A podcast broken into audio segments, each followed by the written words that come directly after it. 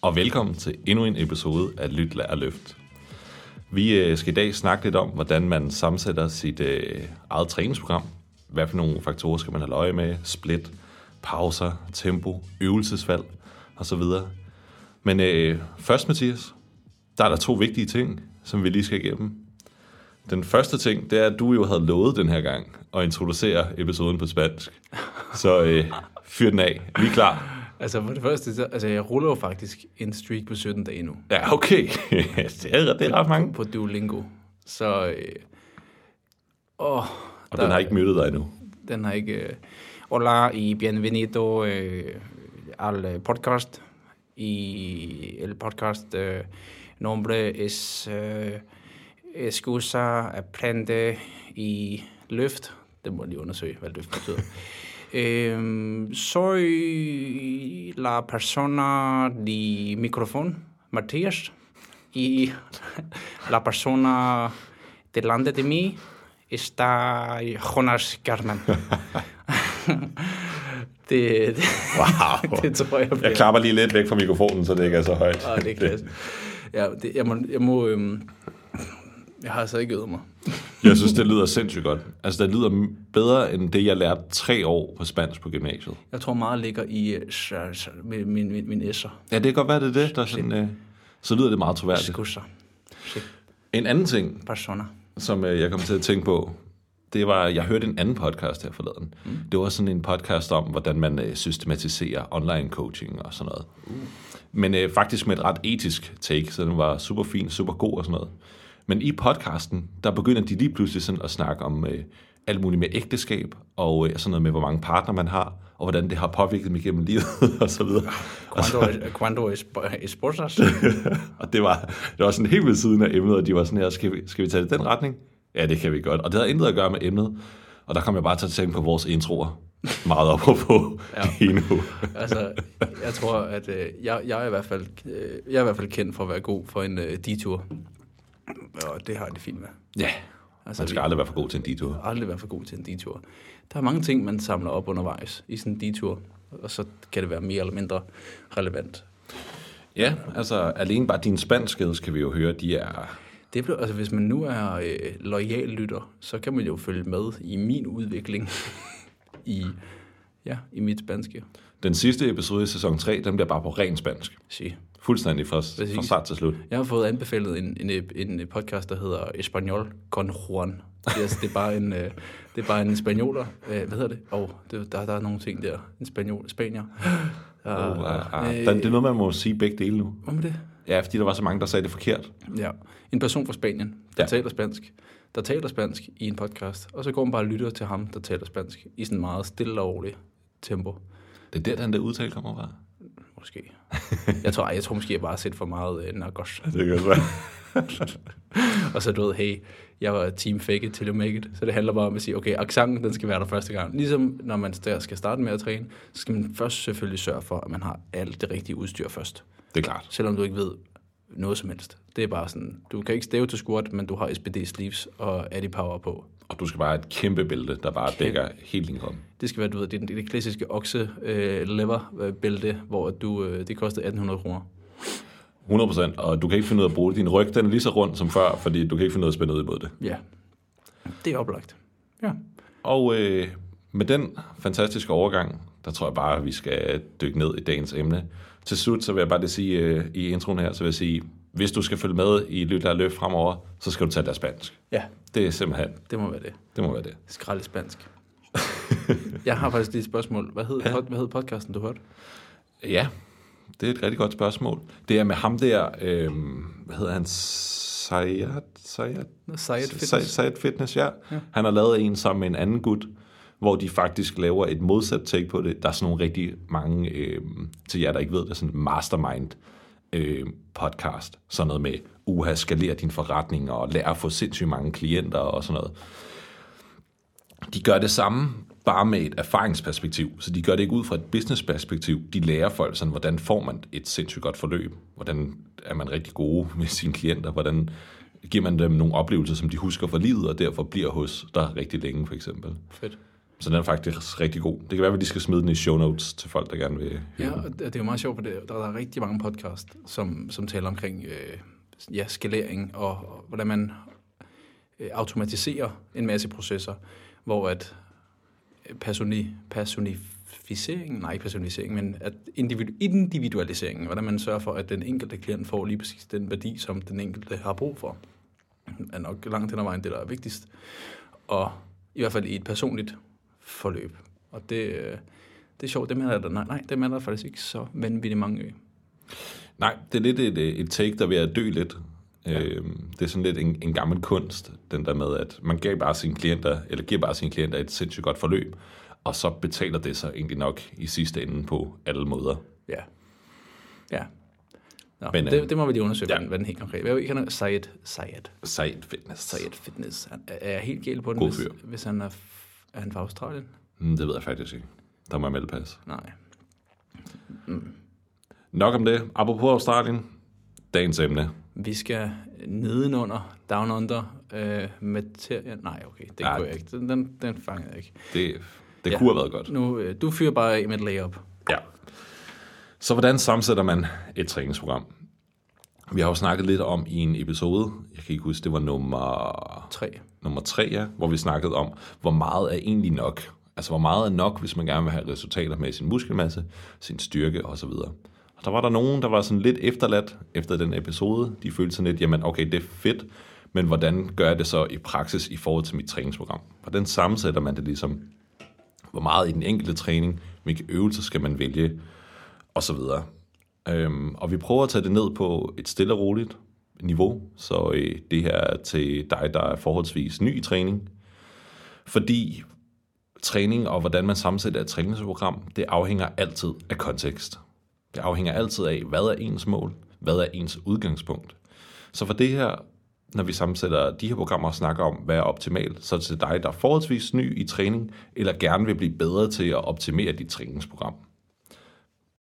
Ja, og vi kommer højst sandsynligt til at bruge nogle navne på nogle øvelser, som du måske ikke nødvendigvis kender. Grunden til, at vi bruger de originale navne, er, så du nemmere kan hoppe ind på YouTube eller Google, og så få det visualiseret. Og på den her, lige her, der er et lytbart medie ikke særlig godt. Vi vil meget gerne skrive i show notes eventuelt. Vi kommer til at gennemgå nogle forskellige øvelseskategorier. Der kommer vi til at skrive kategorierne, og så nogle af de eksempler, vi har brugt i hver eksempel, sådan, så man simpelthen bare kan lave plug and play på nogle af dem i hvert fald. Og det tænker jeg som udgangspunkt er planen. Ja, så jeg vil bare starte med egentlig at smide den op. Lad os starte helt udefra. En af de første spørgsmål, folk de nok vil have, det er, hvor mange gange skal man ligesom træne om ugen? Altså, og deraf også, hvordan splitter man ligesom sin træning op? Skal man træne hele kroppen på én gang? Skal man dele det op i over- og underkrop? Pres, træk? Hvad skal man gøre? Ja, og det er jo godt et større spørgsmål at starte ud med. Og det, man kan jo starte med at sige, at det der nok er alment kendt, eller det man ser mest på nettet, alt efter hvad man følger selvfølgelig, det er, at målet er at splitte kroppen op i så mange kropsdele som muligt. Det ser man virkelig, virkelig meget. At der er en dag til arm, og en dag til ben, og en dag til skulder, og en dag til bryst, og så videre, sådan, så man træner 7 muskelgrupper over 7 dage. Og det, man kalder et bro-split i daglig tale. Ja, sådan semi-nedledende. Og det er jo, det er klassisk, fordi det er det, de her gym bro starter med. Og hey, jeg er ikke for fin til at sige, jeg har et den. De bro splits også. Jeg har også selv givet den gas og gjort det, Jake Hodler sagde, jeg skulle gøre. Og Jake Hodler, han er en pensioneret bodybuilder. Så det er jo ikke, det er jo ikke forkert at have tænkt den tanke. Det er jo sådan en klassisk halo-effekt. Hvis man ser nogen med rigtig store muskler, som virker til, at de har virkelig styr på deres shit, så har man det med at forsøge at replikere det. Men man kan godt sætte det forholdsvis simpelt op og sige, hvis du har mulighed for at træne, bare sige 1-3, så koster det 4 gange om ugen, så giver det rigtig god mening at køre et helkropsprogram. Ja, simpelthen hvor man træner mere af hele kroppen, hver gang man er nede og træne.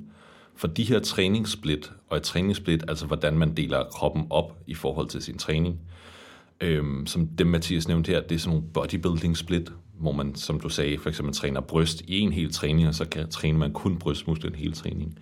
Det er ikke særlig optimalt for folk, som er forholdsvis nye, eller folk generelt faktisk ikke, heller ikke for folk, som har mere erfaring, fordi at stimulien simpelthen bliver for lav.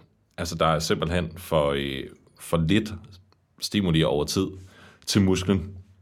Den restituerer simpelthen for hurtigt i forhold til, hvor meget man træner den. Så hvis man for eksempel træner, lad os sige, man træner sine ben om mandagen, og først træner dem næste mandag igen, jamen så vil benene være restitueret, det vil sige, at musklen er kommet sig efter den træning meget tidligere end om mandagen. Og derfor så giver det meget mere mening at prøve at se, hvor mange gange kan man træne sine muskler i løbet af ugen, til en vis grænse selvfølgelig, på en måde, som gør, at man kan nå at restituere til hver gang. At man ikke er helt ødelagt af ømhed, og at ens ydeevne er nogenlunde stabil over de træninger, man laver. Kan vi give nogle eksempler på nogle klassiske måder, man kunne sætte det op på? Det kunne man i hvert fald, og nu vil jeg bare lige hurtigt tilføje til det, du sagde der, at vi havde jo i episode 3, hvor vi snakker om, hvor meget træning er, meget styrketræning er nok, der er vi jo inde over det her med 10-20 arbejdssæt på en uge kunne være fordelagtigt at lægge derimellem. Og der kommer vi også ind over det her med at sige, hvis du moser alle dine arbejdssæt ind under en, så er spørgsmålet, hvor høj er kvaliteten så på det 8. og 9. og 10. sæt? Højst sandsynligt ikke særlig højt i forhold til, hvis man vælger at gå videre til en anden muskelgruppe, og så vælger en anden dag, hvor man så får den stimuli, men med en frisk krop, så at sige. Så nu spurgte du mig om, hvordan man kunne sætte det op. Ja, helt lavpraktisk, så kan jeg høre, der er en person, der vil have kommet ind i lokalet. Det er altid lidt spændende. Nej, det er det ikke. Hvis det er, at man har en uge, som eksempelvis hedder, jamen jeg vil gerne træne 3 gange om ugen, så kunne det give rigtig fin mening, hvis det er, at man kan lægge sin træning, sådan så den hedder mandag træning, onsdag træning, fredag træning. Bum. Ganske enkelt. Så man har sådan cirkus en hviledag indimellem. Og dermed ikke sagt, at der ikke må... Du kan godt træne 2 dage i streg. Det handler altid om, hvor hæftig har træningen været for inden, hvordan føles det i kroppen, hvor hård var træningen dagen for inden, osv. Ja, så hvis man kan træne 3-4 dage om ugen, så giver det mest mening, at man træner enten hele kroppen ad gangen, eller deler den op i sådan, så man træner for eksempel overkroppen den ene dag, og underkroppen den anden dag. Så overkroppen, det vil være overkropsmusklerne fra hoften af og op, og omvendt underkroppen vil være fra hoften af og ned. Ja, bum. Så hvad skal man så lave i den enkelte træning? Lad os sige, at vi har en helkropstræning. Hvordan skal vi så sætte det sammen? Ja, og først og fremmest, så bliver vi jo nødt til først at kigge på, hvor meget tid har vi til rådighed. Ganske enkelt. Og hvis vi nu tager den helt gennemsnitligt, så har de fleste et sted mellem 3 kvarter og 5 kvarter. Ish. Og til det, der vil jeg jo starte ud med en eller anden form for opvarmning. Det kunne være et sted mellem 8 og 12 minutters opvarmning af en eller anden art, hvor at målet i sig selv er at få vores kropstemperatur hævet med 1 grad. Ganske enkelt. Få noget blod rundt i kroppen, og få generelt få preppet vores krop til, at nu skal der til at ske noget. Og det kunne være på et løbebånd, det kunne være på en cykel, det kunne være whatever. Efter den generelle opvarmning, så kunne det give mening at lave noget specifik opvarmning, hvis man ved, at man skal til at eksempelvis at squatte. Nu skal jeg nok komme ind på det ene og det andet. Men hvis jeg ved, at jeg skal bruge mine ben, så kunne det måske give mening at lige aktivere mine knæ ekstra meget, især hvis jeg nu har siddet og, lad os sige, jeg har lavet noget opvarmning, hvor mine ben ikke har været særlig aktive. Hvad fanden kunne det være? Det kunne være... hvad fanden kunne det være? Det er faktisk et dårligt eksempel. Hvis det er, at du har siddet på en cykel, og du skal bænke bagefter, så giver det måske fin mening lige at få gang i skulderled og lidt få gang i albueled, inden du går i gang med at bænke. Så start med noget generel opvarmning, få kropstemperaturen op, bagefter eventuelt lave noget specifik opvarmning, forberede din krop på den bevægelse, du skal til at lave. Ja, og det... Generelt det med opvarmning er bare, at det er en god idé. Altså lad være med at springe det over. Der er rigtig mange, som springer det over. Og jeg plejer at sige til mine klienter, at det kan ikke betale sig at lade være.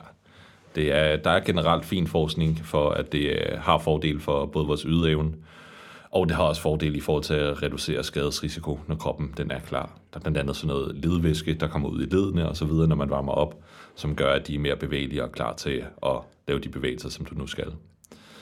Og, ja, der er både den fysiologiske del, men så er der også sådan den hele sådan den kognitive del i, at man får sporet sig selv ind på, nu er vi her.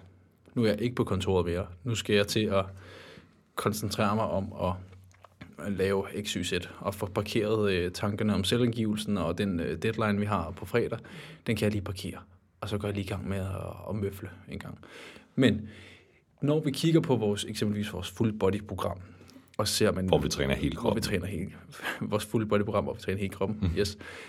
Så vil vi gerne som udgangspunkt tænke ind i, at vi har 4 øvelseskategorier, så at sige. Det vil sige, at vi har 4 typer af bevægelser, vi godt kunne tænke os at have. Og den første, det er nok mest, de fleste tænker i muskler. De fleste tænker, at jeg skal have noget til mit forlår, så skal jeg have noget til min ballebaglår, og så skal jeg have noget til min brystskulder og triceps, og så skal jeg have noget til min ryg og biceps. Og på den måde, så når man tænker i muskler, så kan vi godt se, så får vi lige pludselig rigtig mange kategorier, ikke? Sådan forholdsvis, så er vi lige hurtigt op på, nu fortæller jeg ikke, men 7-8 kategorier, og så sådan, okay, skal jeg så have 7-8 øvelser i hver træning? Det kan lige pludselig virke lidt omfattende. Og hvad træner hvad? Og... Præcis. Så i den her podcast vil vi gerne forsøge at tale mere ind i bevægelser og led. Bevægelser og led. Sådan så det også for dig er en lille smule nemmere at screene andre øvelser og sige, jamen når jeg kan se den her bevægelse ske, eller når jeg kan se en vinkel ske her, så skal det for mig være en klokke, der ringer og siger, plim, det er forlår, der arbejder. Eller jeg kan se det, jeg sker her, okay, så er det brystet, der arbejder. Og det kan jo være, det, altså, på godt gammeldags dansk kalder vi det for bevægeanalyse. Og det er svært at videreformidle og lære dig 100%, hvordan man laver en bevægeanalyse, men hvis vi kan give dig bare 20% indsigt i, hvordan man kan grov bevægeanalysere en bevægelse, så er du rimelig godt stillet. Ja, generelt med nogle små sådan, retningslinjer, vil jeg kalde det, for bevægelser, så kan faktisk selv folk, som ikke er særlig super interesserede i træning og sådan teknikaliteter og fysiologi, de kan faktisk lære at skille mellem, hvad er faktisk en brystøvelse, hvad er en rygøvelse, ja, osv. Så det er rigtig godt at kunne, og rigtig godt til, når du skal sammensætte dit eget træningsprogram. Ja. Så hvad for nogle kategorier er der så? Ja, vi har valgt at bruge 4 kategorier, som sagt. Vi har tænkt at bruge knæ-kategorien. Knæ, skriv det ned, venner. Knæ, K-N-A, yes, sige. Så har vi hofte-kategorien, så har vi pres-kategorien, og så har vi træk-kategorien. Og under de her 4 kategorier er der underkategorier. Og under underkategorien er der en underkategori. Og på den måde er det ligesom de der russiske damer, hvor hver gang du tager en russisk dame ud, så ligger der en russisk dame ind i. En babushka. Hvordan kan du huske det? Det ved jeg ikke. Babushka. Det tror jeg, de hedder. Babushka-dukke, det tror jeg, de hedder. Du har 100% vundet en sådan orange ost i trivia på den der. Det har jeg ikke sikkert været tidspunkt. Det er den eneste grund til, at man tænker, at den her information, den er vigtig at huske. Babushka. Ja, så vi forsøger kun at tage én babushka-dukke af i dag, og vi kan godt lige krasse lidt i overfladen på nogle af de andre, men for at holde det så simpelt som muligt, så forsøger vi at gøre det med den enkelte. Så den første, vi kommer til at snakke om, det er knæ-kategorien. Og knæ-kategorien er alle de bevægelser, hvor at den primære bevægelse sker i knæledet. Og nu tænker du, jamen, det vil sige, når en romaskine, der bukker jeg over benet, og der bruger jeg mine knæ. Ja, det kan man godt sige, men hvor er hvor det primære guf, det er højst sandsynligt i overkroppen, alt efter hvordan du roer, vel at mærke, ikke? Så hvor er den dominante bevægelse henne, og hvad skal jeg så kigge efter? Og et godt sted at starte vil være at sige, jamen, hvis en bevægelse starter med, at der ikke er nogen vinkel mellem læg og baglår. Det vil sige, at du står helt oprejst. Hvis du står nu og hører den her podcast i toget, og du står op, så kan du godt se, at der er ikke nogen vinkel på mine ben. Der er simpelthen bare en lige linje mellem min baller ned til min baglår, ned til min læg, ned til min hæl. Hvorimod, hvis du satte dig ned midt i S-toget, ja, folk kigger lidt, jeg skal ikke holde det tilbage, jamen så kan du godt se, jamen så sætter du dig ned, så vil der langsomt komme en mere og mere spids vinkel mellem dit baglår og din læg. Den vinkel, den fortæller os, at det er vores knæ, der på en eller anden måde arbejder. Og jeg skulle til at sige, giver det mening, uden at få svar tilbage. Men vi ved, at når den her vinkel sker, når vi sætter os ned, når vi skal udligne den vinkel, for nu sidder du nede i kupéen, i S-toget, nu skal du rejse dig op igen. Det vil sige, nu skal du gå fra en spidsvinkel i knælet, til at der ikke er nogen vinkel i det knælet. Så ved vi, at for det sker, de muskler, der udligner den vinkel, det er vores forlov. Ja, så hvis man skal sådan sætte sig ned, eller gå ned i knæ, i virkeligheden, så vil det primært være forlov, som arbejder. Eller hvis man på andre måder skal bukke i knæledet for at lave en bevægelse. Så hvis vi skal komme med nogle meget typiske eksempler på, hvad hører sig ind under den her knækategori, hvor knæet det ligesom vandrer frem primært, jamen så vil det være sådan noget som squat, altså helt klassisk squat, hvor man går ned i knæ. Det samme vil det være, hvis man har en stang på nakken for eksempel, altså også en squat-variant. Det kan også være sådan noget som lunges, det kender de fleste af os, altså hvor man træder frem et ben ad gangen og skifter ben. Det kan også være sådan noget som benpres, hvor man sidder ned i en maskine og presser sig væk, fordi at knæene de skal bukke, for at man kan lave bevægelsen. Hvis man tænker over det, så alting er i virkeligheden ret ud over knæene. Det er dem, der ligesom bevæger sig frem og tilbage. Så det kunne være nogle eksempler på det. Ja. Så squat er en knædominant bevægelse. Så har vi en lunge, som er en knædominant bevægelse. Vi har en leg press, benpres, som er en knædominant bevægelse. Og dertil kunne vi også proppe split squats, leg extension, step-ups osv. Men for dig, der eventuelt skal ned i centret senere, kan du jo eventuelt se, jamen, hvad for nogle øvelser af de her mennesker, der er rundt omkring mig, hvorhen er den primære bevægelse? Bum. Ja, så måske vi bare skal videre til næste kategori, ja, og arbejde med den. Og den næste kategori, det er hofte. Og grunden til, at vi siger hofte, det er egentlig fordi, at for at aktivere ballerne og baglovene, så skal der ske en eller anden bevægelse i hoften. Og det er en sandhed med modifikationer, men det er en god sådan generel huskeregel. Så når vi laver hoftebevægelser, så kigger vi efter noget, hvor hoften den trækker sig tilbage, eller bliver skubbet frem. Nu er bevægelsen altså ikke primært i knæledet, nu er det i selve hofteledet, som enten bevæger sig frem eller tilbage. Det vil man for eksempel se, hvis man skal sætte ting ned på jorden, så vil folk typisk skubbe hoften bagud, og så sætter man det ned på den måde. I bevægelser i centret, hvor vi ser ting, som er aktiveret omkring hoften, der vil man typisk se sådan nogle øvelser som dødløft. Man vil se sådan noget som det, der hedder romansk dødløft, hvor at man har fokus på at skubbe ballerne bagud og ikke gå ned i knæ. Så forskellen her er, at man bukker ikke ned i knæene bevidst, man fokuserer på at skubbe hoften bagud, ligesom hvis man skal ramme noget bag sig med ballerne. Ja. Jeg har fået et super godt cue, som jeg hørte fra en. Er, hvis man forestiller sig, at man står, og så skal man have røven ind i tørretumbleren. Det er faktisk en god beskrivelse. Det er ikke en helt dårlig beskrivelse. Og hvis vi nu snakkede om vinkler før, nu nævnte jeg det her med at sige, jamen i den knædominante kategori, der kan man altid sætte ind i, jamen hvis jeg får en spidsvinkel mellem læg og baglov, så kan vi godt sige her, at her vil vi gerne starte med ikke have nogen vinkel mellem vores mave og forlov. Det vil sige, når du står helt oprejst igen i S-toget, så kigger du ned ad dig selv, og så siger du, jamen der er bare en lige linje. Men hvis du så skal lave en hoftebevægelse, så vil du få en mere spidsvinkel mellem din mave og din forlov. Det vil sige, når du så står med røven inde i tørretumbleren i S-toget. Ja, hold billedet. For fedt. Du var for en bøge, den må du ikke have med, den der. Nå. Så vil du opleve, når du står med røven inde i tørretumbleren, så vil du se det, så har du så en spidsvinkel mellem din mave og din forlov. Det i sig selv er ikke, at baglårene og ballerne har arbejdet nu. Det er først, når vi så kommer og skal udligne den vinkel. Det vil sige, når du så skyder hoften fremad. Og skyder hoften fremad. Jeg plejer... Ja, til mændene så... Ja, den gider jeg ikke bruge den samme sammenligning. Men den fik jeg allerede sagt alligevel. Det er, hvis man laver hoftestød, ikke? Ja, hvis man støder med hoften. Ja.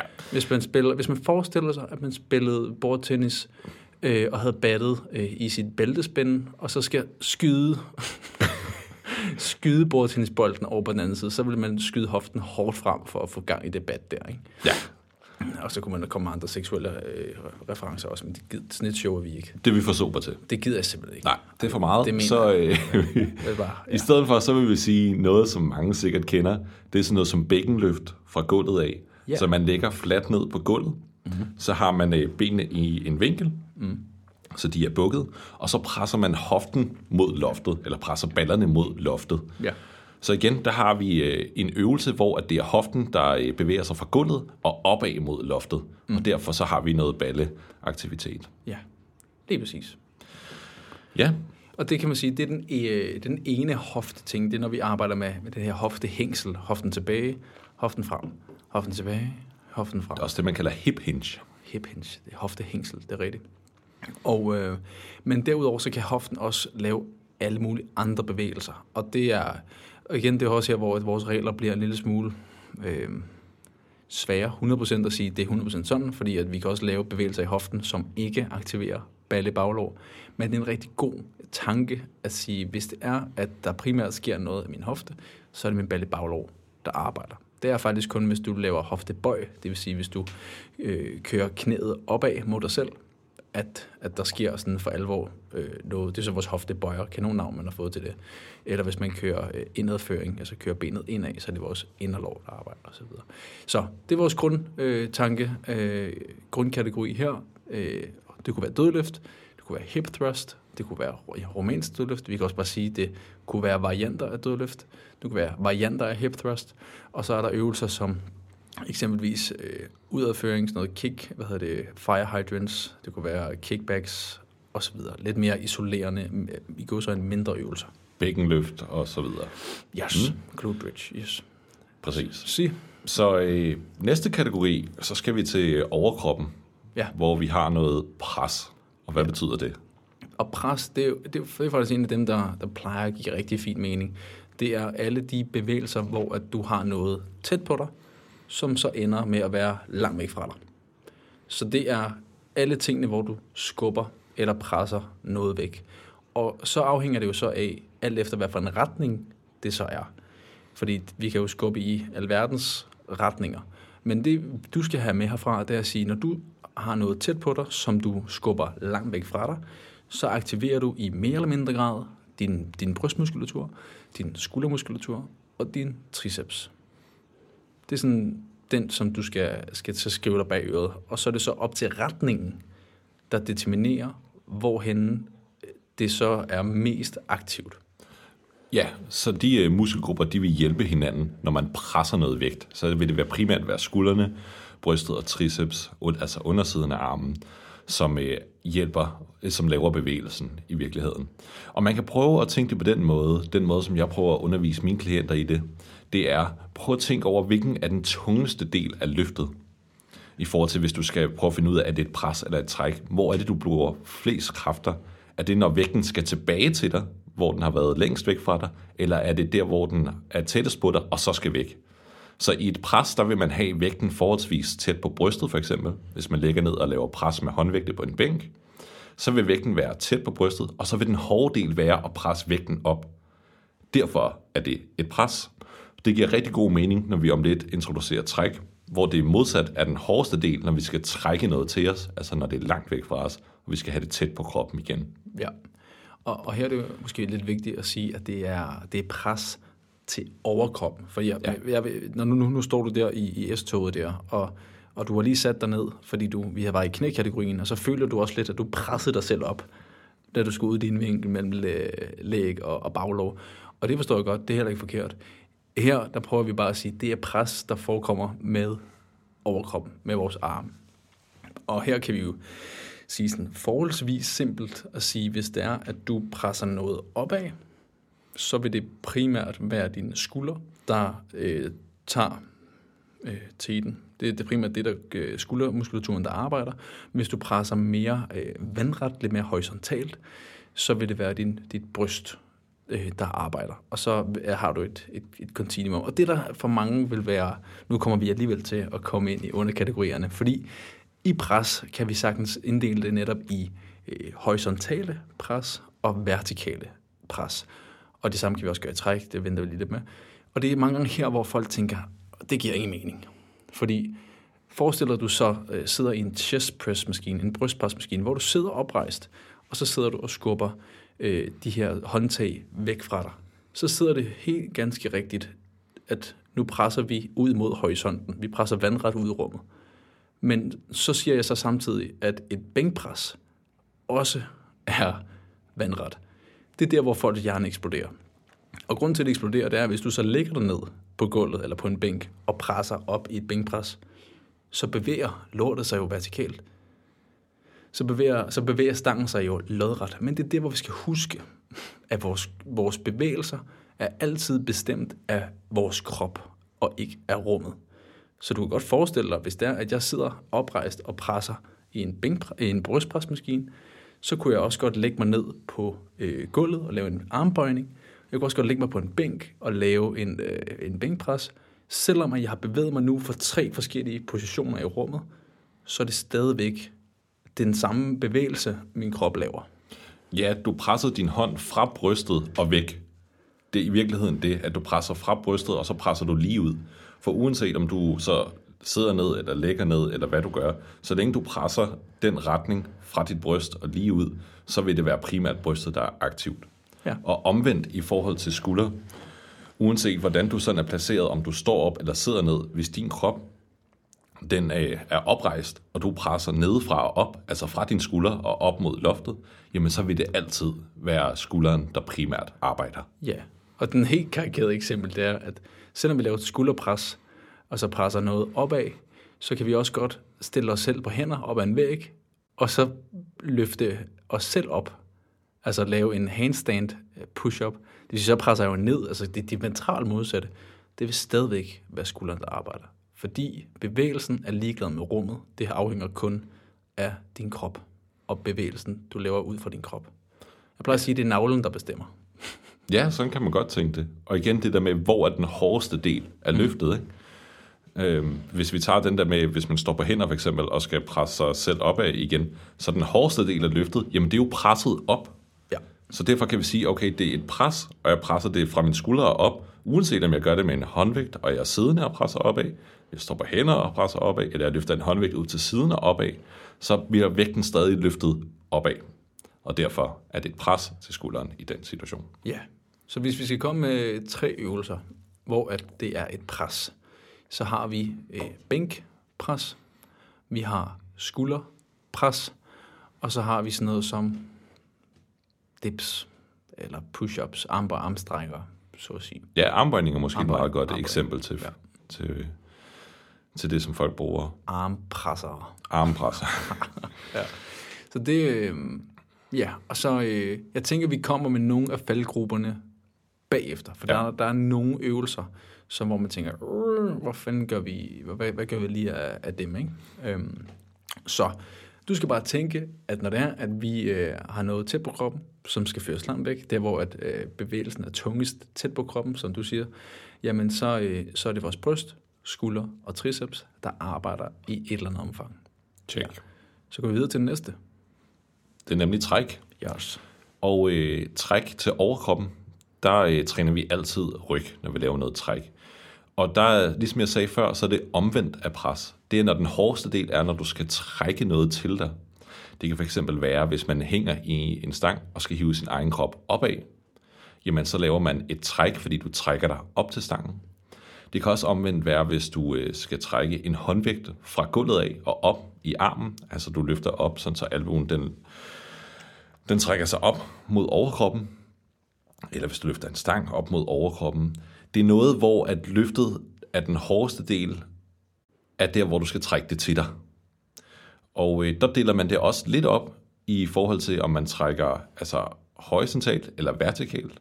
Og du skal ikke blive forvirret af de begreber. Det betyder bare, om du trækker algebuerne, sådan så de går igennem kroppen, altså omkring brystet trækker igennem kroppen, eller om man trækker oppefra og ned. Og måske du vil uddybe lidt på dem. Det kan jeg godt. Og det, der kan man sige, at hvis du... Og vi er tilbage til den samme, det her med, at jamen, altså, vandrette træk og lodrette træk, det afhænger ikke af... nødvendigvis igen, ligesom med presset, der afhænger ikke af rummet. Det er ligeglad med rummet.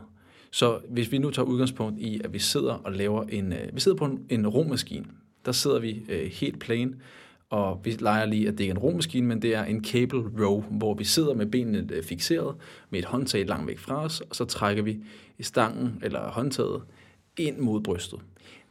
Der vil bevægelsen ske horisontalt, ikke? Selve trækket sker ud mod horisonten. Vi kan se solen gå ned. Pissefedt. Alt er godt. Godt nok. Fedt. Så det vil være et horisontalt træk. Men hvis jeg så rejste mig op og lavede en foroverbøjning, altså stod med overkroppen vinklet forover, og eventuelt satte en hånd på en støtte, og så skulle trække albuerne op til loftet, jamen, altså det vil være en one-arm row, så vil det stadigvæk være et vandret træk, fordi jeg har vinklet overkroppen med. Jeg håber, vi har jer med derude. men i så fald, det vil stadig være et horisontalt træk. Og et horisontalt træk versus et vertikalt træk, det kunne simpelthen være, at man trækker sig selv op over en stang med en pull-up, eller det kunne være et pull-down, man trækker noget ned til sig selv. Der kan man sige, at horisontale træk, der vil den primære bevægelse ske i skulderbladet, i langt de fleste tilfælde. Når aktiviteten sker omkring skulderbladene, så ved vi, at det primært vil være muskulaturen omkring øvre ryg, størstedelen af tilfælde, hvor at når vi trækker noget nedad, så vil det i højere grad være vores brede vingemuskulatur, som arbejder der. Og fuldstændig ligesom med presset, så er det et kontinuum, det er et spænd. Det er ikke fordi, at man kun arbejder med øvre ryg. Det vil bare være, det er altid mere og mindre. Og så kan du stadigvæk, du kan sagtens lave et horisontalt træk, som alligevel arbejder primært kun med vingerne. Ligesom du kan lave et vandret træk, der kun arbejder med, eller primært arbejder med øvre ryg. Der afhænger meget af, hvordan man eksekverer øvelsen og så videre. Men for dig, der lytter med, det er spirituelt med røven inde i tørretumleren, så er det helt kanon at bare holde dig til, når du trækker vandret, så er det øvre ryg. Når du trækker nedad, så er det primært vindvinger. Ja, og hvis det stadigvæk er for forvirrende, så bare tænk, at når du trækker noget vægt til dig, når du skal trække noget til dig, så er det ryg. Altså hvis man har for svært ved at skille det op. Så ja, skal vi give nogle eksempler på nogle rygøvelser? Du har jo været lidt nogen igennem. Ja. Der er blandt andet one-arm row, som du sagde. Ja. Meget klassisk, hvor man trækker en håndvægt op. Ja, bøjer dig forover og skal starte græslemaskinen. Altså, ja. Så trækker albuen op til loftet der. Så har vi en cable row, at man sidder fikseret med sine ben, og sidder oprejst, og så trækker man et eller andet håndtag ind til sig. Så kom du ind på... Ja, altså hvor man trækker sig selv op, ikke? Altså en chin-up eller pull-up, som man kalder det, hvor man hænger i en stang for eksempel, eller et eller andet, og så hiver sig selv op til. Ja. Godt. Så 4 kategorier, hvis vi lige skal prøve at opsummere dem. Ja. Sådan, fordi de kategorier skal man kunne kende, for at kunne sammensætte et træningsprogram. Man behøver ikke kunne alle de detaljer, vi har givet nu her, men du skal kunne kende forskellen på de forskellige, for at kunne sammensætte et træningsprogram. Ja. Så meget opsummeret. Jeg tager de 2, og så giver jeg Mathias 2 her. Så starter med squat, hvor det er noget, hvor man går ned i knæ. Altså noget, hvor knæet det vandrer fremad, og det er, hvor der er noget, der sker primært i knæledet. Squat, leg press, leg extensions, lunges osv. Så har vi noget hoftebevægelse, altså et hoftedominant bevægelse. Det er noget, hvor at man skubber hoften tilbage, eller skubber hoften frem, eller skubber hoften nedefra op mod loftet. Det er noget, hvor den primære bevægelse sker i hofteledet. Hip thrusters, glute bridges, dødløftvarianter. Det tror jeg egentlig er det. Ja. Og så er der pres og træk. Og så er der pres. Det er, hvor du starter med at have noget tæt på dig, som du skubber eller presser væk fra dig. Og det kan gøres i forskellige retninger, og det vil være primært bryst, skulder og triceps, der arbejder der. Og i træk, der har vi så vores kategori, vores øvelser, bænkpres, skulderpres, armstrækker, dips osv. Så har vi vores trækkategori. Igen, der starter vi med noget, der er langt væk fra os, som vi får tæt på os. Når det er, vi har lavet en trækøvelse, så vil det primært være vores ryg, vores bagskulder og vores biceps, der arbejder. Og du skal tænke ind i, at så længe jeg laver et træk, så vil man på den ene eller anden måde stimulere ryg, biceps, bagskulder. Af øvelser har vi lat pulldown, vi har cable row, one arm row, og generelle alle øvelser, der ender på row eller pull. Det er faktisk, apropos, det er måske meget fint at prøve på. Mm. I pres, hvis der er pres i øvelsesnavnet, så er der stor sandsynlighed for, at den lander i preskategorien. Press eller pull, og hvis det, press eller push, Og i trækkategorien, hvis der er row eller pull i, så er der stor sandsynlighed for, at den er i trækkategorien. Ja. Så det, der skal være opsummeringen her, det er, at hvis du har de her 4 kategorier, så er det næsten i gåseøjne idiotsikret, at du kommer hele kroppen rundt på den ene eller den anden måde. Ja, og hvis man synes, at det her det er lidt svært at forstå på lyd, så ved jeg, at du, Mathias, har lavet nogle rigtig gode opslag, illustreret faktisk, og dem synes jeg, vi skal smide i show notes, så der kan man se forskellen på, hvornår er det et horisontalt og vertikalt træk, hvis man stadigvæk har svært ved at skille imellem det. Og der er også nogle forklaringer af de forskellige grader i det. Mm. Og det er jo, nu nævnte du selv det her med, at du bruger også det her til at uddanne dine klienter. Og da jeg kørte aktivt med klienter, jeg har stadigvæk nogle klienter, da jeg kørte fuld over min PT-karriere, der var det næsten altid min hensigt at sørge for, at mine klienter, de blev uddannede fitnessinstruktører. Ikke igennem Fitness Institute eller AdWork eller så videre, men jeg vidste, at fitnessinstruktøruddannelsen, der handler det om, at man har mulighed for at få en case, og så har man en halv time til at lave et træningsprogram til den case. Den måde, man laver et træningsprogram, er ud fra bevægeanalyse og målsætning. Hvad er det, jeg har til rådighed? Og jeg havde det sådan, at hvis jeg kan give mine klienter den viden, der ligger til grund for, at man vil kunne få en case, og så kunne lave et træningsprogram til den case, så er de virkelig godt stillet. Fordi den eneste case, som de skal forholde sig til, det er deres case. Men det, der sker, det er, at den case, den udvikler sig jo hele tiden. Det vil sige, hvis jeg sørger for, at de ved, at selvom at de får børn, så kan de godt tilpasse træningsprogrammet. Selvom at de, altså deres eget træningsprogram, selvom at de tager på Mallorca-ferie og kommer op på det her hotel, hvor der ikke er særlig meget til rådighed, så ved jeg, så vil de stadigvæk kunne tilpasse programmet. Selvom at de bliver ramt af corona, eller selvom at der er en pandemi, der rammer landet, så vil man stadigvæk kunne lave et træningsprogram, fordi de ved, hvad for nogle komponenter, der skal være i et træningsprogram. Og der kan man sige, at det er jo dejligt kannibalistisk, fordi det er jo det, som os personlige trænere får penge for. Og der har, det ved jeg, som du selv har at sige, men det kommer altid tilbage. Hvis jeg sikrer mig, at de får verdens bedste oplevelse ved at være i forløb med mig, og jeg gør dem bedre, så skal det nok komme tilbage. I gode anmeldelser og alt det der. Helt klart, og jeg vil give dig helt ret i, at det er rigtig vigtigt at lære det her, og det er også derfor, vi laver en podcast om det. Så selvom man synes, det er teknisk, og det måske er lidt svært, brug noget tid på at sætte jer ind i det, fordi så kan man skelne mellem øvelser resten af livet. Ja. Der vil selvfølgelig være nogle enkelte tvivlsspørgsmål og så videre undervejs, men generelt set fokuserer jeg også rigtig meget på at lære mine klienter de her basics. Kunne skelne mellem, hvad er et pres, et træk, hvad er en hoftebevægelse, hvad er en knæbevægelse. Fordi så er det netop, som du siger, uanset hvor de står i verden og livet, så kan de selv sammensætte et eller andet. Ja. Så måske vi også skulle snakke om et helkropsprogram nu. Ja. Hvad gør man så? Hvorfor er det, vi tager de her kategorier? Og det er jo fordi, at hvis man vil hele kroppen igennem, som du sagde lige før, jamen så skal man faktisk igennem de her kategorier. Meget groft kan vi sige det sådan, at vi skal have i hvert fald minimum 1 bevægelse til hver. Altså vi skal minimum have 1 pres, 1 træk, 1 hoftebevægelse, 1 knæbevægelse, hvis vi gerne vil hele kroppen igennem. Men, som vi også sagde før, så er der jo også nogle forskellige vinkler på, hvis man gerne sådan vil virkelig hele vejen rundt omkring kroppen. Og hvad for nogle vinkler kunne det være? Altså hvad mener jeg, når jeg siger det, Mathias? Og det er netop, som vi nævnte før, det her med det horisontale og det vertikale. Og sige, at der kan man godt starte med at sige, hvis vi nu laver en dag 1, Der var ved at smadre mikrofonen. Hvis vi starter med dag 1, så kunne vi sagtens starte med at sige, at vi skal have en knæbevægelse. I dag, der er det så squatten. Og så har vi en hoftebevægelse. Det er så vores, så kunne vi sige, det er en romansk dødløft eller en hip thrust. Vi siger hip thrust. Presbevægelsen, det er en skulderpres, og vores trækbevægelse er en pull down.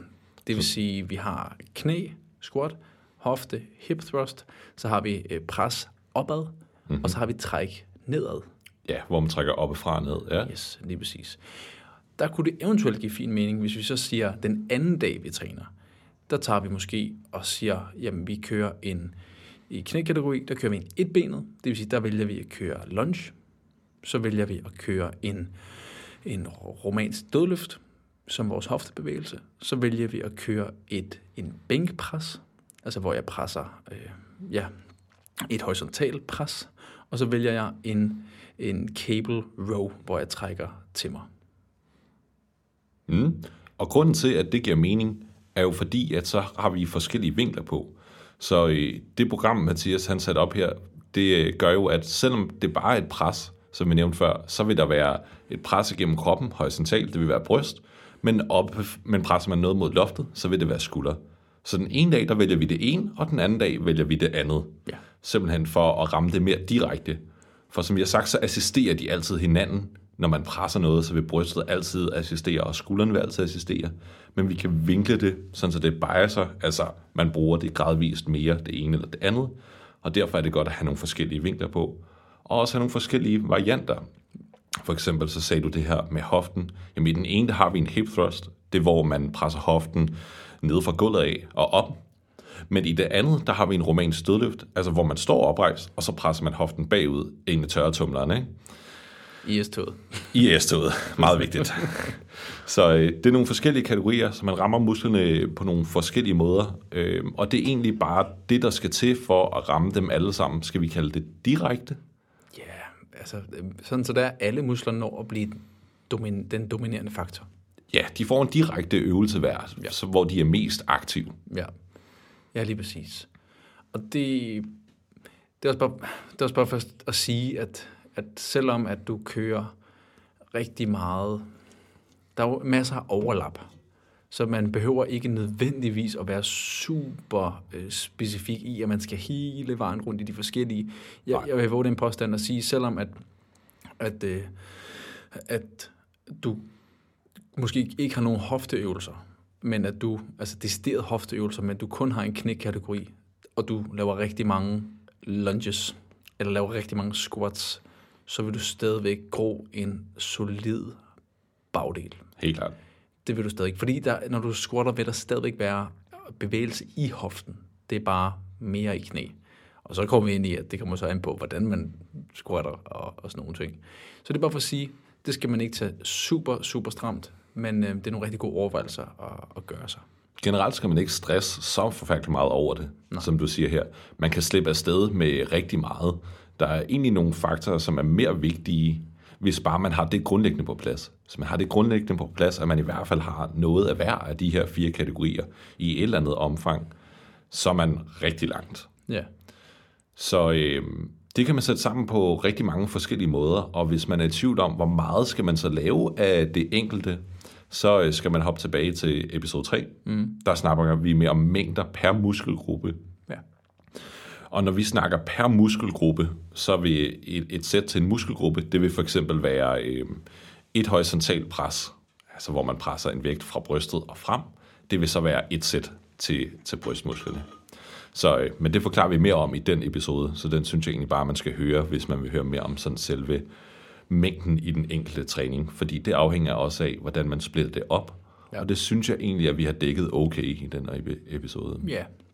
Og hvis der nu er nogen, der sidder, det kan vi lige hurtigt tage, hvis man så sidder derude og tænker, jamen jeg vil ikke træne full body, hvad fanden skal jeg så gøre? Og så kan du også stadigvæk bruge kategorierne her. Så vil det jo være at sige vores underkropsdag, og så har vi en overkropsdag. Og i underkropsdagen vil jeg jo så gøre det sådan at sige, jamen der har du hofte, knæ, hofte, knæ, hofte, knæ, alt efter hvor meget tid du har til rådighed, og hvor tungt det skal være, osv. Og til overkroppen kunne det give fin mening at sige, pres, træk, pres, træk, pres, træk, alt efter hvor mange øvelser du vil have igen. Og så giver det jo netop rigtig fin mening at differentiere i de forskellige vinkler og de forskellige underkategorier på de dage, fordi du har det flere kategorier at gøre godt med, ikke? Så på underkropsdagen, der vil jeg jo sige hoftedominant bevægelse, hvor begge ben arbejder, knædominant bevægelse, hvor begge ben arbejder. Det kunne være eksempelvis en hoftedominant bevægelse, hvor begge ben arbejder, det er en dødløft. En knædominant bevægelse, hvor begge ben arbejder, det er en leg press. Så en hoftedominant bevægelse, hvor et ben arbejder, det vil være en etbenet hip thrust. Og en etbenet knædominant bevægelse vil være en lunge. Så man tager basalt set bare de kategorier, vi havde før, med forskellen på horisontal, vertikal, nede fra jorden osv., og så putter man dem ind på samme dag. Ja. Så før der splittede vi dem op på 2 fullbody-træninger. Nu samler man det i virkeligheden bare, fordi man deler kroppen op i overkrop og underkrop til ens træninger. Ja. Så noget af det, vi måske nærmere mangler at besvare lidt, det er, hvor mange gentagelser skal man så tage? Hvor meget pause skal man holde? Hvor meget tempo osv.? Dem alle sammen. Så lad os måske bare starte for en ende af, fordi det med sæt har vi dækket meget fint i den anden. Men hvor mange gentagelser skal man så tage af de her, hvis man er sådan forholdsvis ny i det? Hvis man er forholdsvis ny i det, så kunne det give mening at starte lidt højere. Og tidligere har der været sådan et meget låst spektra i, at hvis man laver 1-6 gentagelser, så er det styrke. Hvis man laver fra 6-12 gentagelser, så er det muskeløgning, altså muskelvækst, hypertrofi, om man vil. Og hvis man laver plus 12, så er det udholdenhed. Og det er ikke så firkantet. Det er meget sjovt, det der med sådan, nu kommer jeg til at lave 7 gentagelser, nu bliver jeg ikke stærk. Men det vi gerne vil have, det der skal være pointen her, det er, at jo højere op i gentagelser vi er, jo lavere bliver vægten nødt til at være.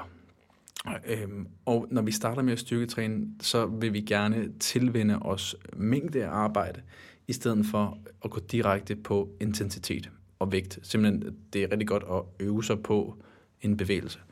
Så jeg vil sige, start sådan noget, i stedet mellem 12 og 15 gentagelser, og så kan man netop gradvist gå ned i repetitioner. Når man går ned i repetitioner, vil man helt automatisk have mulighed for at gå op i vægt.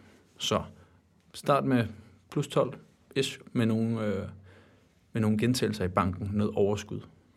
Helt klart. Det vigtigste i starten er helt klart at blive tryg i øvelserne, før at man begynder at banke en masse kilo på. Og som du også sagde, så øver man sig bedst ved at lave flere gentagelser. Så jeg vil også sige sådan 10 plus. Ja. I hvert fald i starten. Vend sig til bevægelserne, bliv god til dem, bliv tryg i dem, og så kan man altid sænke dem over tid. Ja. Men der er generelt rigtig meget at hente der. Og det igen, det vi kan se i forskning, er bare i virkeligheden, at det bare skal være hårdt. Ja. I gåseøjne bare. Så hvis man laver noget, der føles okay hårdt, så er du sandsynligvis helt fint på rette spor. Ja. Og hvis du er forholdsvis ny i det, så er sandheden, at du nærmest kan lave hvad som helst og stadigvæk få resultater med det. Ja. Så lad være med at bekymre dig for meget over, om det er den ene antal gentagelser eller det andet. Fokuser mere på, om det er noget, der er sjovt, holdbart, og vigtigst af alt sikkert for dig. Altså noget, du kan gøre på en sikker måde, som du føler dig tryg i. Ja. Det er sindssygt svært at blive ved med at træne, hvis du bliver skadet. Det er rigtig svært. Så det er ikke, fordi du skal være bange for at træne, eller være bange for at komme til skade, men det er altid godt ikke at have hovedet under armen. Og grunden til, at jeg kom ind med, eller jeg nævnte det her med de her 3 kategorier med, at 1-6 styrke, 6-12 hypertrofi og plus 12 udholdenhed, det er også fordi, jeg har oplevet rigtig mange, som så har fået det at vide, som så, jamen jeg vil gerne blive stærkere, og af den grund hopper de direkte ned og kører 6'er. Men hvis ens tekniske kendskab eller kunden ikke er godt nok, så kommer det til at bide dem i popoen. Men hvor de måske ikke har haft det her sit-down med at sige, jamen det går godt, at du vil blive stærkere, men det er ikke sådan, det hænger sammen. Det er bare sådan igen, det er hernede, hvor det er, vi har lidt bedre forudsætninger at være her. Men hypertrofimæssigt, altså muskelvækstmæssigt, der oplever du muskelvækst ved alle rep ranges, så længe, som du netop siger, kommer relativt tæt på udmattelse. Og så handler det jo netop om at forventningsafstemme, om at sige, jamen hvis du godt kunne tænke dig at arbejde dig ned til der, hvor det er mere potent at blive stærkere, altså 1-6, jamen fint, så bliver vi nødt til, you have to earn it. Du bliver nødt til at gøre dig fortjent til den vægt. ved at gradvist at blive ved med at træne og bevæge dig ned, indtil din teknik stemmer overens med det, du også gerne vil. Check. Det synes jeg egentlig svarer fint på det med gentagelser, hvis man er sådan forholdsvis ny i det. Pauser. Præcis. Hvor meget pause skal man så holde mellem sættene? Og hvis man er forholdsvis ny i det, så er den bedste måde faktisk at holde pauser bare og køre, når man er klar. I virkeligheden. Jamen altså simpelthen bare holde den pause, som man føler, man har brug for mellem sættene, og så tage den derfra.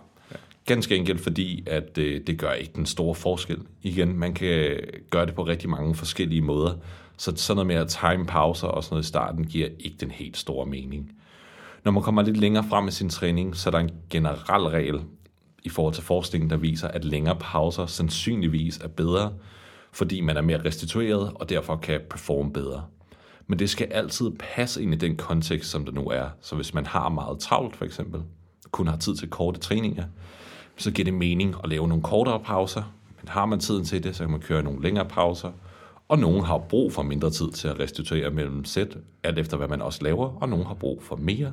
Ja. Så generelt set er det ligesom at drikke vand. Du kan lytte til tørst, og her der kan du simpelthen bare lytte til, hvornår fortæller din krop dig, at den er klar, hvornår din puls faldet lidt, så du ikke står ved at hoste et lunge op. Ja, og her kan vi jo, her kommer der igen måske en god grund til, hvorfor at det er en god idé at vide noget omkring de her kategorier her. Fordi vi har jo også noget, der hedder supersæt. Altså det her med, at man kan koble to øvelser på hinanden. Det vil sige, at man går direkte fra en øvelse, uden at holde pause, over til en anden øvelse, for så at spare noget tid der. Og når man laver supersæt, for at lave det, jeg kalder for et klogt supersæt i forhold til at blive træt, eller i forhold til, at øvelserne ikke gør hinanden dårligere, så giver det rigtig god mening at tage to kategorier, der ikke har noget med hinanden at gøre. Det vil sige, at en presøvelse supersættet med en trækøvelse. Det giver rigtig god mening, fordi nu, vi var jo helt enige om, det ved du godt, når du står i S-toget, vi er jo med på nu, presøvelsen, det var bryst, skulder, triceps, trækøvelsen var ryg, bagskulder, biceps. Det vil sige, at når jeg har lavet min brystpres, og så rejser mig op og tager fat i den håndvægt, jeg nu har, og laver min one-arm row, så ved jeg, at de muskler, der arbejder i den øvelse lige efter, de er ikke trætte. De har ikke været under arbejde. Og mens jeg laver min trækøvelse, får min brystmuskulatur, min skuldermuskulatur, min tricepsmuskulatur, den får noget pause. Det vil sige, at det eneste i gåseøjne, der arbejder, det er vores system. Det er vores nervesystem. Men dertil vil vi stadigvæk godt kunne opretholde en eller anden form for kvalitet. Hvorimod, hvis jeg nu ikke havde hørt Lyt, Lær, Løft, episode 6, og så havde sat, jamen jeg kører en brystpres, supersættet med en push-up. Eller faktisk være omvendt. Jeg kører en push-up, supersættet med en bænkpres. Jamen så vil du jo højst sandsynligt opleve, når du så, efter du har kørt dine 12 push-ups, og ligger dig i bænken, skal til at lave din bænkpres, hvorfor fanden er det så hårdt lige pludselig? Det er fordi, de muskler, du lige har arbejdet med, dem arbejder du med igen. De er simpelthen exhausted. De kan ikke mere. Så at koble øvelser sammen, som er mellem de forskellige kategorier, kan være rigtig fint. Også hvis man træner hele kroppen, så kan man også koble et pres sammen med en knædominant variant, og så holde pause, og på kryds og på tværs, fordi der ikke er et særligt stort overlap mellem de muskler, så de bliver ikke trætte. Der handler det, jeg vil altid sige, at hvis du laver et supersæt, så sørg for, at eventuelt, at det er en lidt større bevægelse, med en lidt mindre bevægelse. Og hvis det nu skulle, altså et eksempel kunne være at sige, jamen jeg kører en dødløft variant, en stor bevægelse med lidt høj intensitet mange gange, og så supersætter jeg den med eventuelt en lidt mindre bevægelse. Det kunne være en lateral raise, eller det kunne være en banded pull-apart, eller det kunne, altså en bevægelse, hvor at der ikke er særlig stort teknisk krav, og hvor at bevægelsen ikke vil inkorporere en høj load på kroppen. At du skal bære et eller andet, du skal løfte et eller andet relativt tungt. Ja, så hårdhedsgraden i virkeligheden. Ja, man tager en meget hård øvelse og kobler sammen med en mindre hård øvelse. Ja. Noget, der er mega big sparks, men noget, der er mindre big sparks. Så kan man også sige. Vi er enige. Ja, fedt. Det er vi fandme tit. Ja, det er sgu fedt. Ja. Det bliver det en god podcast der. Ja. Så det er jo... Så pauser, for at zoome den tilbage til det. Pauser, bare lyt til din krop i virkeligheden. Det kan man gøre langt hen ad vejen, og det, hvis man har tiden til det, så kan man faktisk gøre det igennem det meste af sin træningskarriere i godsøjne. Ja. så længe de er nogenlunde konsistente. Der er selvfølgelig noget i, at hvis man holder 6 minutter den ene gang, og kun 1 minut den anden gang, så kan det være svært at track fremgang. Ja. Fremgang er også noget, vi skal snakke om, men først har vi lige tempo. Altså, hvilket tempo skal man udføre øvelserne i? Må jeg komme med en notits omkring pause? Det er, at mange gange kan du... Nu siger vi jo det her med at mærke efter nede i maven, og det ene, det kan være pisse svært at sige, er jeg klar til at løfte? Hvis du er nybegynder, og du gerne vil have noget konkret at gå efter, et eller andet konkret, og det eneste konkrete, du får på internettet, det er sekunder, 120 sekunder, fanden, ikke? En forholdsvis god indikator er også, hvornår din puls er under kontrol. Det vil sige, hvis du har relativt... Hvis du bliver meget forpustet, når du laver dine squats, eller generelt bare træner, jamen hvis du kan få din puls ned på omkring snakkegrænsen, det vil sige der, hvor at din talestrøm ikke bliver afbrudt af din vejrtrækning, så er du nok ved at være relativt klar. Eller det kunne også være, du kigger på dit fine Apple Watch der, og ser, men den er omkring 120 bpm, 110 bpm-ish. Beats per minute. Og det er altid individuelt. Der er nogen, der gerne vil have den meget lavere ned. Men for de fleste, hvis man altid ligger omkring 150 bpm, eller altid ligger omkring snakkegrænsen i sin træning, så bliver det pisse hårdt. Ja, det gør det. Så ja, det var en fin, konkret en, man kan bruge, den med vejrtrækning. Det er helt inde i. Så hopper vi til tempo. Altså, hvilket tempo skal man udføre øvelserne i? Og det er noget, som har fået ekstremt meget fokus i de sidste par år, og det er noget, man kan læse rigtig meget om, og der er alt muligt med nogle bestemte tal, man kan læse osv. Det tror jeg ikke, vi vil bruge så meget tid på. Jeg tror egentlig bare, at hvis vi skal sige noget generelt om tempo, hvis du er forholdsvis ny i træning, så er det, at du skal kunne udføre den øvelse, du laver, kontrolleret. Ja. Og kontrolleret, det vil sige, at du kan bevæge vægten fra A til B, altså fra startpunktet til slutpunktet, på en måde, som gør, at den ikke flyver over det hele. Ja, og som du siger, det tempo har fået... Jeg synes faktisk ikke, at det her er så meget eksponering tempo for, i forhold til, hvad det har været. Altså, Charles Poliquin-dagene, rest in peace, var en træner, guru, om man vil, som gik meget op i tempo. Og der var mange trænere, der var inspireret af det, og der var det meget i, at det skulle være 4 sekunder sænkefase. 4, 0, 1, 2, 3, 4, og så må du presse op. Og ja, som du siger, det er måske rigtig fint, hvis du kan løfte 1 sekund. Jeg tror faktisk, det er et fint råd at sige. Hvis du kan løfte, så kan du give dig 1 sekund bedre tid i din sænkefase, så er det good to go. Brug mere tid, end du gør nu. Ja. Det vil jeg har aldrig nogensinde haft en klient inden, hvor at deres tempo har været for langsomt. Nej. Har du oplevet det? Nej, det tror jeg ikke. Så jeg tror godt, vi kan bruge det råd at sige. Jo, jeg har måske haft det, men det har været sådan, ikke en nybegynder. Ja, okay. Så har det været sådan, hvor sådan, okay, hey, nu er du en styrkeatlet eller styrkeklient. Hvis vi gerne vil ramme vores... PR, så er der ikke nogen grund til, at du sænker den så langsomt. Så må vi gerne sænke den lidt hurtigere. Ja. Fordi den skal hurtigt op igen. Men det tror jeg, du er ret i. Det er, generelt set i hvert fald. Jamen, du spurgte dig på det specifikt. Ja. Så ja, sænk den stille og roligt vægten. Ja. Så hvis vi skal dele det lidt op. Så for eksempel i et pres. Vi vil gerne have, at det er eksplosivt, men kontrolleret. Altså det vil sige, når du presser vægten væk, så skal det være eksplosivt, men kontrolleret, og så sænker man den stille og roligt. Det var de her 4 sekunder, du nævnte før, Mathias. Altså, man simpelthen sænker vægten ned igen. Så i den hårdeste del af løftet, sådan her plejer jeg at sige det, jeg håber, det giver mening for dig derude, i den hårdeste del af løftet, det vil være i et pres, når man presser den væk, eller i et træk, når man trækker vægten til sig, så skal det være eksplosivt og kontrolleret. Og i den letteste del af løftet, altså når vægten skal tilbage til sit udgangspunkt igen, så skal man holde meget igen.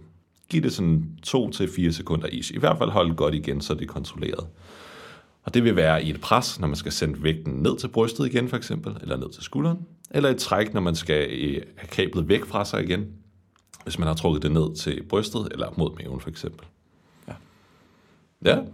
Ja, og man kan sige, grunden til, at tempo kan være en måde også at skabe progression, eller progressiv overload, som vi kommer til at lave en hel episode om, hvordan man gør det, altså hvordan man gør noget sværere over tid, som er en af de bærende faktorer for, at vi bliver bedre, så er det jo fordi, at hvis man plejer at bare slippe vægten nærmest, altså du ligger i dit bænkpres, du slipper vægten ned, der går 0 sekunder fra du har strakt armen til at stangen ned til brystet, og så skubber du op. Så tager en gentagelse på spidsen 2 sekunder. Men hvis vi så kan sænke vægten, også hvor det tager 2 sekunder, jamen så er vi jo faktisk fordoblet tiden, hvor at vores muskel har været under spænding. Og at fordoble tiden af, at musklen har været under spænding, er også at gøre det mere biksbaks. I lige så høj grad som det er at proppe flere kilo på, tage en gentagelse mere, tage et sæt mere, osv. Ja, og det er meget nemmere at styre vægten. Ikke en til en, men altså, det er også en måde at gøre det. Præcis, og det er nemmere at styre vægten. Ja. Altså, vi kan simpelthen have mere kontrol over vægten, og når du er forholdsvis ny i det, så er det i virkeligheden det, der er det vigtigste. Så måske vi skulle i virkeligheden gemme progression til et nyt afsnit, fordi der er rigtig mange nuancer på det. Ja. Så lad os gemme progression til et afsnit helt for sig selv. Hvordan laver man så fremgang i sin træning? Så lad os opsummere lidt i sit eget træningsprogram. Hvad gør man så, når man skal sammensætte det? Jeg starter ud her og siger, jamen man skal i hvert fald have noget pres. Man skal have noget træk. I hvert fald, hvis vi gerne vil træne hele kroppen her. Ikke? Vi skal have noget, hvor knæene er dominante. Vi skal have noget, hvor hoften er dominant. Så skal vi også gerne have de forskellige vinkler på det, hvis man gerne vil optimere det, så man får presset horisontalt, altså lige ud, og man får presset opad, og omvendt laver et træk oppefra og ned, og laver et træk igennem kroppen. Og hvis man ellers skal opsummere på de andre, ja. Så giver det rigtig god mening at have en knædominant bevægelse, hvor man bruger begge ben, og en knædominant bevægelse, hvor man kun bruger et ben ad gangen. Og det samme kunne man også bruge eller sige omkring hoften. Ja, ganske enkelt. Så det er sådan knæ, hofte, pres, træk. Det vil vi gerne have. Det er det, du skal tage med herfra. Og når det så er, at vi skal vælge omkring vores repetitioner, så giver det mening at starte måske lidt højere i repetitioner. Der ser jeg starte omkring 12 med nogle gentagelser i banken. Det betyder nok ikke vanvittigt meget, om det er 10 gentagelser, eller 12 gentagelser, eller 15 gentagelser. Det vigtigste er, som du siger, at det er hårdt. Ja. Og så kan man over tid bevæge sig ned i gentagelser, fordi når man bevæger sig ned i gentagelser, så kan man bevæge sig op i kilo. Og i den tid, hvor du har bevæget dig ned, er du blevet bedre. Når du er blevet bedre, så kan du håndtere mere vægt, og det er pissefedt. Når det så kommer til pause, så kom du med en glimrende ting. Prøv at mærke efter. Når du føler dig, du er klar til at løfte igen, så løft igen. Der var der noget med noget supersæt. Man kunne effektivisere, proppe en øvelse efter en anden øvelse for så holde pause. Her giver det mening at tage 2 øvelser, som ikke er den samme kategori. Eller man kunne vælge, det er supersæt. Og så kunne man så vælge at kigge på sin puls og sige, når man har fået sin puls på X, hvor jeg føler mig komfortabel, så kører jeg igen. Eller når det er, at jeg ikke bliver afbrudt af min vejrtrækning, af min talestrøm ikke bliver afbrudt af min vejrtrækning, så kører jeg igen. Og så tempo, som du siger, lidt langsommere er måske lidt bedre. Ja, gør det kontrolleret i virkeligheden, og gør det nok langsommere, end du gør det nu, så er du godt på vej. Pres vægten eksplosivt væk, træk den hårdt til dig, kontrolleret, og så sænk den stille og roligt i den letteste del af løftet. Ja. Og med det tror jeg egentlig bare, at vi vil sige mange tak for i dag. Tak fordi, at du lyttede med. Vi lovede jo lidt om progression, men afsnittet det bliver simpelthen for langt, hvis vi skal sidde og snakke progression nu. Ja. Og det fortjener også et afsnit for sig selv. Det gør det altså. Så det kommer på et tidspunkt. Det gør det. Så tusind tak, fordi du lyttede med. Vi vil som altid rigtig gerne have din feedback. Så hop ind på iTunes og giv os en anmeldelse. Og jeg kan se, man kan også gøre det på Spotify nu. Der har de også lavet ratings med stjerner. Så meget gerne også give os en rating derinde, eller skriv til os på sociale medier. Husk at tagge os, hvis I lytter med. Ha' det fantastisk. Adios. Se. Buenas noches. Hasta luego.